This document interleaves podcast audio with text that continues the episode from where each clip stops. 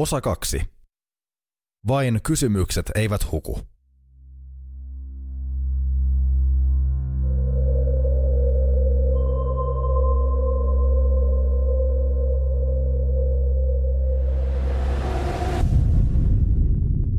Majakan valo pyörii samaa vauhtia joka yö. Samoin tällä hetkellä, kellon ollessa arviolta jotain kahden jälkeen. Valo pyörii paria metriä ylempänä omassa huoneessaan. Minä olen kerrosta alempana paikallani. Seison alasti, kylmät, ulkoa kerätyt vaatteet kädessäni. Kehoni tuntee vahvasti takaani portaikosta hyökkäävän kylmyyden sekä etuviistosta huokuvan kaminan pehmeän lämmön. Karttapöydän valo palaa iloisesti. Se on vain esine, joka ei aisti ympäröivää pelon ja sekavuuden täyttämää tunnelmaa. Lyhytaaltopuhelimen mikrofoni roikkuu kierrejohtonsa varassa pöydän etureunalta ja ruutupaperi, jota käytin pelatessani laivanupotusta Aitovirnan kanssa, on töhritty. Paperilla on laiva, jota en muista piirtäneeni, sekä noin jokusen kymmentä suttuista ihmishahmoa ympäriinsä. Osa paperin ulkopuolella, karttapöydän pinnassa. Otan paperin käteeni ja kaadun makuupussille. Tarkastelen molempien käsieni kannattelemaa outoa laivanupotuspeliä ja mietin – Joko alitajuntani pelaa sitä täysin omilla säännöillään, tai sitten konteksti on täysin eri. Veikkaan jälkimmäistä, mutta koska täällä ei ole varaa olla taikauskoinen, se on minulle vain suttua paperilla. Vaikka väkisin. Ainakin nyt selvisi, kuinka kyvykäs alitajuntani unen aikana on. Hetken kuluttua käyn lukitsemassa selällään olleen alaoven.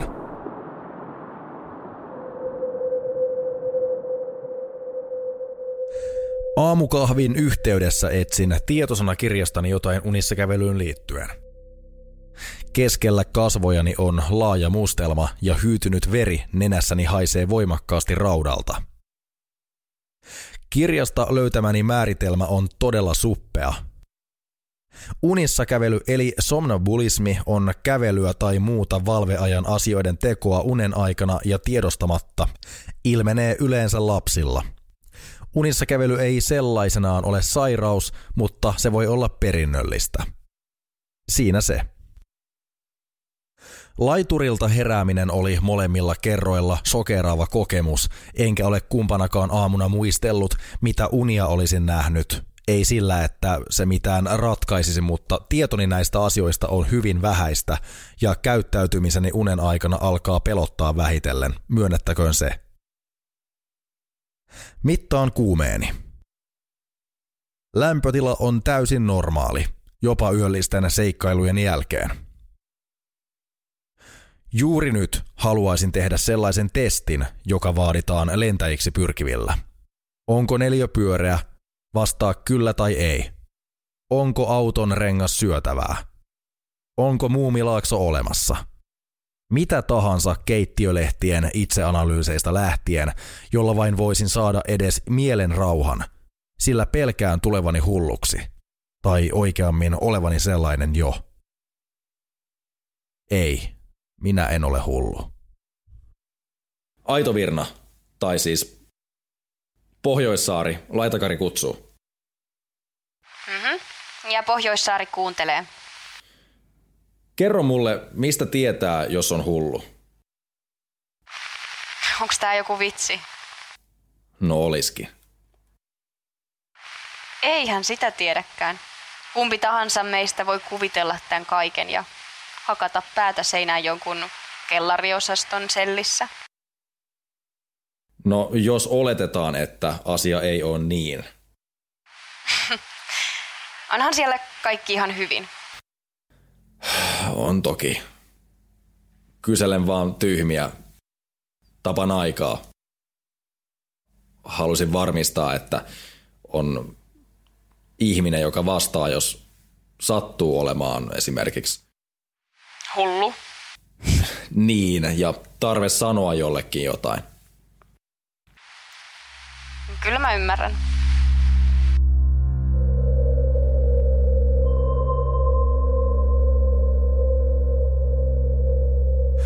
Ilta valuu meren taakse.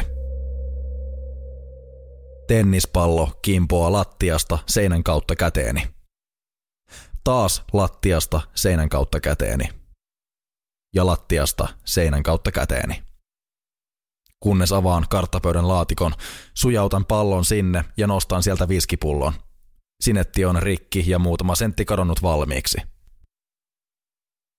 Kun mallasviski katoaa lasista, nostan laatikon perältä myös unissani sotkemani ruutupaperin. Kaminan liekille se kelpaa hyvin. Tummuu ja palaa poroksi halkojen päällä. Suljen luukun. Pöydälläni olevat majakan avaimet häiritsevät suuresti. Ennen kaikkea se, miten suurin uhka asukkaalle ei lienennyt ulkopuolinen tunkeutuja, vaan asukas itse. On löydettävä keino saada selkoa käyttäytymisestäni unen aikana. Asiaa toki hankaloittaa se, että olen sitoutunut pysymään täällä maailman laidalla sijaitsevalla majakalla ja lähtemään siitä korkeintaan näköetäisyyden päähän. Psykiatrisen hoidon palvelut ovat toisin muotoillen hieman vähissä. Pelaan tavallani venäläistä rulettia, mutta tulevaan yöhön en varustaudu sen kummemmin kuin toisiinkaan. Majakan ovi saa mennä kyllä lukkoon, vaikkei sen avaaminen tunnukkaan teettävän alitajunnalleni suuria ongelmia – Ainakin selkeä ilma näyttää meren kaikessa loputtomuudessaan, kauneudessaan, pimentyen punertavan illan kanssa. Viski maistuu hyvältä.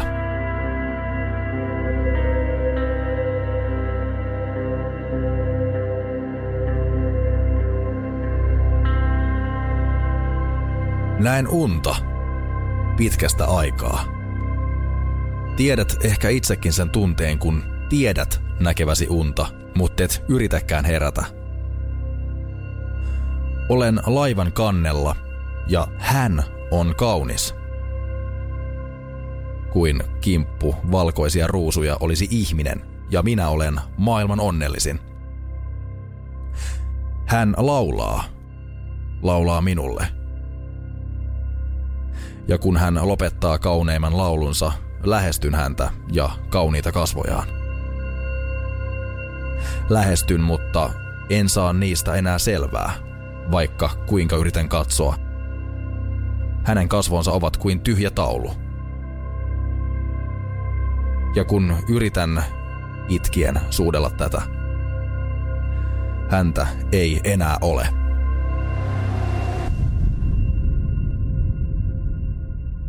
Nousen makuupussilta Juoksen portaata valohuoneeseen, jossa pyörivä valolaite viiltää myrskyistä yötä. Avaan oven, jolta pääsee lasia kiertävälle ulkoritilälle.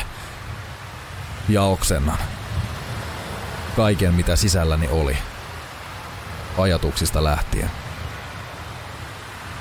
Kestää useamman sekunnin, kun vatsani sisältö saavuttaa rantakallion. Nojaan teräksiseen kaiteeseen ja aivan hirveä olo.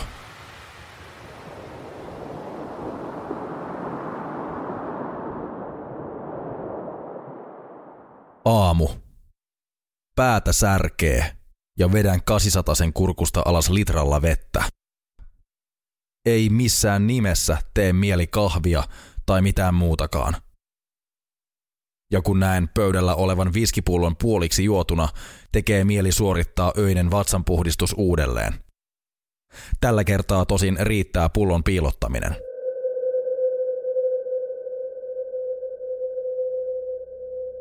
Siinä kohtaa päivää, kun aamiainen ja kahvi menevät jo alas, pyöritän mielessäni näkemääni unta. Oudosti se muistuttaa aikaani majakalla. Kaikki vaikuttaa ensin kauniilta, houkuttelevalta, joltain uudelta, mutta alkaa muuttua painajaiseksi. Koska uni katkesi ratkaisevalla hetkellä, jää sen huippukohta saati opetus pimentoon. Oikean elämäni osalta jatko, sen huippukohta ja ratkaisu lienevät omissa käsissäni.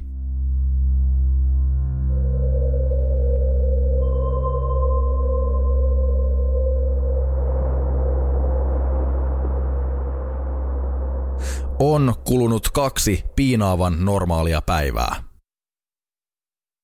Normaali päivä ei tarkoita majakalla samaa kuin tavallisessa elämässä, jossa ovat työpaikka, harrastukset, ruokakauppa ja koti sekä jokaisessa edellä mainitussa omat ihmisensä ja kasvonsa.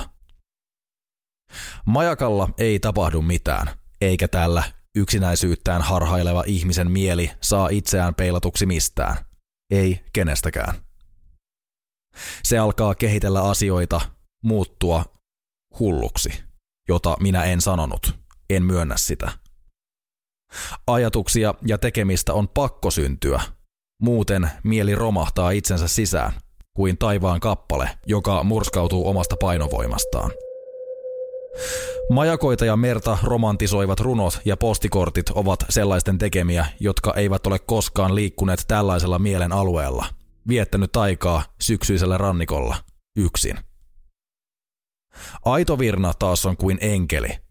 En omaa hänestä nähtäviä todisteita, mutta kuuloaistini ja radiolaitteen värähtelevä signaalin äänevoimakkuuden mittari saavat minut vakuuttumaan, että tuolla Pohjoissaaren suunnassa on joku.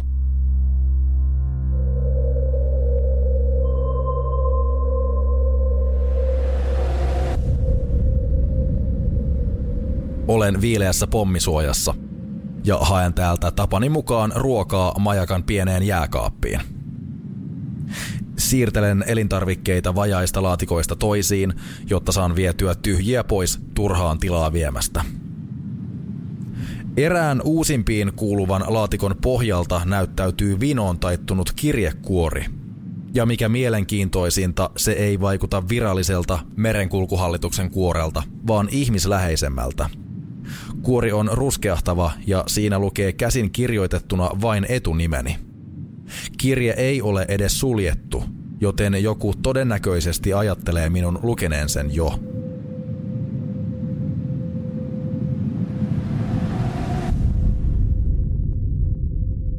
Tuotuani valitsemani tavarat ylös, istun pöydän ääreen ja vedän kirjeen sisällön esiin – se on paperi, joka on täytetty harvinaisen selkeällä ja tiheällä käsialalla. Pyydän anteeksi, etten halua viettää hienolla majakallasi aikaa, mutta kerron selitykseni sinulle tässä muodossa. Olen entiseltä ammatiltani merivoimien sotilas ja urani alkuvaiheessa elettiin jatkosodan aikaa – oli kesä 43 ja nuorena ryhmänjohtajana olin välillä turhankin innokas nähden siihen, miten salaisia tehtäviä suoritimme. Tämä toki johtui siitä, etten ollut koskaan rintamaa nähnytkään, kun kelluin aluksilla toisella puolella maata. Lämpiminä päivinä makoilimme kannella ilman paitaa ja kuuntelimme radiosta sekä Stalinin että Rydin puheita ja imitoimme kumpaakin, naurun soljuen – Päiviä ja tupakkaa kului laatikoittain, ammuksia ei. Useana yönä vartioimme aluevesiä juuri näköetäisyydellä laitakarilta. Elettiin päiviä ennen juhannusta, joten valoisina pikkutunteinakin erotti yksityiskohtia hyvin. Majakan kirkas valo pyöri ympyrää joka yö ja näkyyn ehti tottua. Siksi yhtenä yönä me kaikki pojat olimme hiljaa ja katsoimme majakkaa tietämättöminä. Majakassa ei ollut valoa. Radioon ei vastattu. Koska lampun sammuminen oli vakava asia, lähestyimme rantaa selvittääksemme sen. Jätimme aluksen laituriin ja sain käskyn tutkia majakan. Tarkennan. Pimentyneen majakan keskellä yötä, jatkosodan aikana – Tämä ei tosiaankaan ollut rantaloma, se kävi jo vähitellen selväksi. 20-vuotiaana vapisevat käteni latasivat kivääriä kävellessäni kivikkoa pitkin kohti majakkaa. Kiersin tornin runkoa ja pidättelin hengitystäni. Löydettyäni oven toiselta puolelta kävelin sisällä kierreportaita kohti huippua. Hitaasti – ne vain jatkuivat ja jatkuivat, kuin olisi sanottu, ettei täällä ole sinulle poika mitään. Ylhäällä oli ovi kiinni siihen huoneeseen, jota tällä hetkellä luultavasti asutat. Pidätellessäni pelon täytteisiä kyyneliä, poistin aseen varmistuksen ja potkaisin oven auki. Majakan vartija oli paikalla, seisoi pimeässä huoneessa oveen päin ja katsoi suoraan silmiini. Hyi, miten kammottavaa se oli. Osoitin tätä varmuuden vuoksi aseella ja hän murtui täysin. Kysyi itkien, miksi minun piti, ja lähti juoksemaan ylemmäs. Minä hänen peräänsä. Huusin, pysähdy, useita kertoja, mutta jatkoi pakenemista ja juoksi sammuneen lampun ohi, ovesta ulos ja hyppäsi kaiteen yli.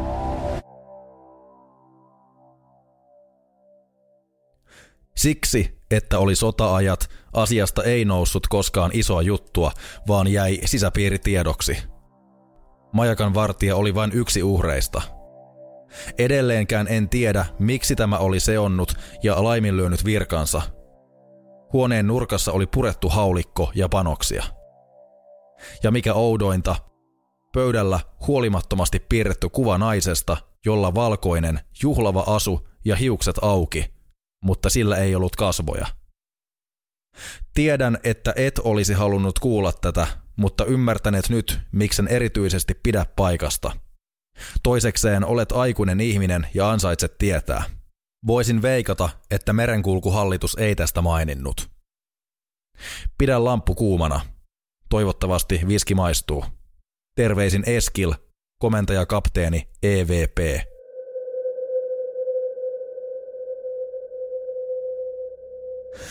En ole ihan varma, onko kirjeen jälkeen enemmän vai vähemmän kysymyksiä. Silti nousi pelottava tunne siitä, että kaikella oudolla täällä on jokin yhteisenä polttopisteenä oleva asia, josta en tiedä mitään.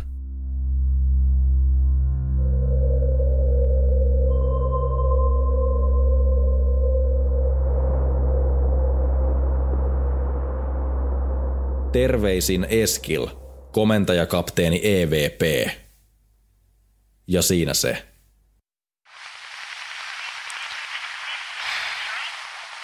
Mitä sä itse mietit? No, mitä tämmöisistä yleensä mietitään? Jos meidän merivoimien tuttavuus puhuu ensinnäkään totta, voi se sanoa asioita nähneensä. Haluatko sä yhä asua majakassa? Totta kai. Mun identiteetti on täällä majakassa. Tai itse asiassa hajallaan pitkin seutua ympäri majakkaa, jos joku virallisia papereita tulee kysyneeksi. Miksi se edes yrittää kertoa jotain tuommoista? Puhumattakaan, jos siinä on yhtään käytetty värikynää. Luulen pahasti, että ei oo. En tiedä miksi. Musta tuntuu, että tämä kaveri ei turhaan valehtele. Mutta kaikki tämä olisi menneisyyttä kuitenkin.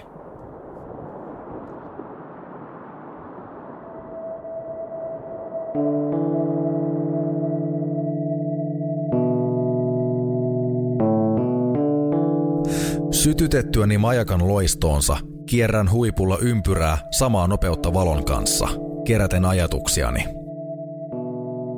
Suuri, huoneesta ulospäin suuntaava valonsäde kulkee edelläni, valaisteen sisäpuolella ikkunaa pölyhiukkaset ilmassa, ulkopuolella sateenpisarat. Jokainen askeleeni kaikuu huoneessa. Ympyröitä kertyy monta, mutta en ole hullu, edelleenkään. Enhän sentään puhu itsekseni. Tai puhun, mutten ääneen. Siinä kulkee raja. Päätän niin. Alkavathan asiat täällä käydä oudoiksi. Kirje, unissa kävely, piirustukset, kaikki. Aion silti pysyä majakalla monestakin syystä.